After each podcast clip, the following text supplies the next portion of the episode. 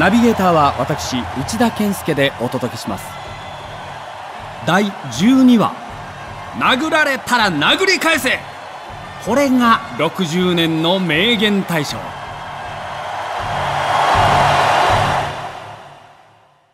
プロ野球の監督は3つのタイプに分けられる。1つ目は作戦を立て自ら采配を振るう。知将タイプ2つ目は東証タイプ采配などはヘッドコーチに任せ、俺についてこいと前面に立って選手を引っ張っていく。そして3つ目は、優秀なスタッフを集め、その上にどっかり乗っかる名将タイプ。阪神の吉田監督は、地将と東証の2つの要素を兼ね備えた監督だった。4月21日、名古屋球場での中日2回戦でのこと。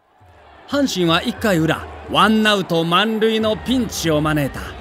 中日大島の当たりはサードゴロ。掛布から二塁ベースに入った岡田にボールが渡る。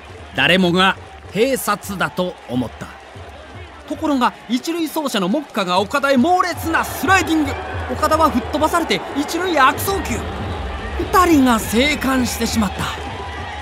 エラーと足の痛さで罰の悪そうな顔してベンチに戻ってきた岡田に吉田監督の怒鳴り声が飛んだ。岡田怒らなあかんで。殴られたら殴り返せや。殴られて痛がってるだけやったらあかんのや。吉田監督の迫力にベンチの全員がすくんだという。この言葉がこの昭和60年の阪神の名言大賞になった。そして吉田監督はもう一つの顔を5月15日甲子園球場での太陽戦で見せた。同点で迎えた延長11回。阪神は先頭の代打長尾が二塁打を放った。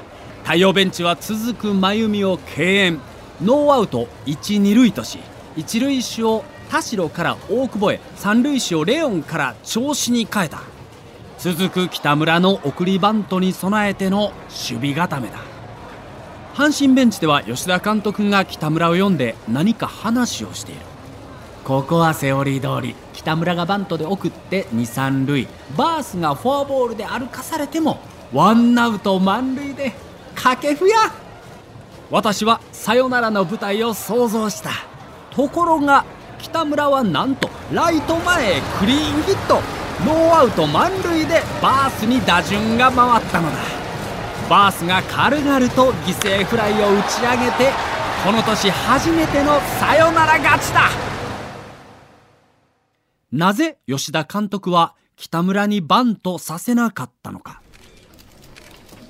首脳陣は選手に難しいことをさせるんやのうて楽にできることをさせなあかんのです。あの場面では太陽は前進守備。バントするよりヒット打つ方が楽。確率が高いと判断したんですわ。この勝負感がよっさんの持ち味。地匠にして東証たるゆえんだ。ところが7月に入って吉田監督の采配が微妙に狂い出した。序盤戦弱い投手陣を驚異的な打力でカバーしてきたがその歯車が狂い始めたのだ原因はいつも大量点を狙いに行くベンチの采配にあった。確かに強攻策で行きたくなるほどこの時期の投手陣は悲惨な状態だった。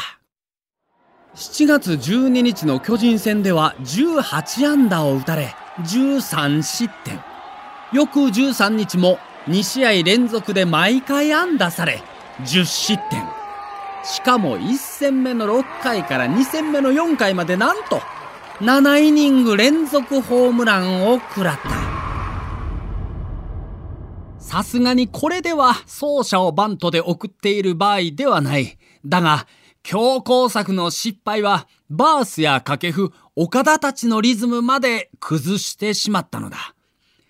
7月16日17日の広島球場での広島戦ではいずれも1回に真由美がヒットで出塁したが、送りバントを使わず、強攻策が裏目に出て連敗。トラバン記者たちも試合後、吉田監督に迫った。どうして送りバントを使わないんです？後ろにバースや掛布岡田が控えているのに得点圏に走者を進めて相手投手にプレッシャーをかけるべきでしょう。序盤戦はそうして勝ってきたじゃないですか。監督への質問というよりそれはもう訴えに近かった。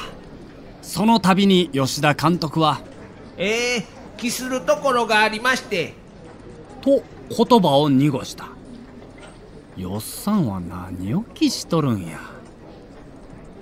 記者たちにはなかなか理解できなかった。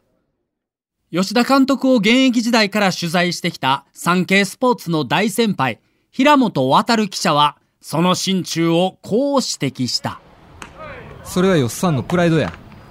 あの人はな自分に絶対の自信を持ってる。ショーとしてのプライドは人一倍高いんやな。せやからトラバン記者たちの言うことが正解。と分かっててもやな。素直に認められへんのや。認めることが尺に触るんやろな。せやからわしらが送りバントを使えと言えば言うほどよっさんは意固地になって強攻策に出る。そんな感じや。とんでもない強情っぱりの頑固親父である。お相手は笑福亭右近と私内田健介がお送りしました。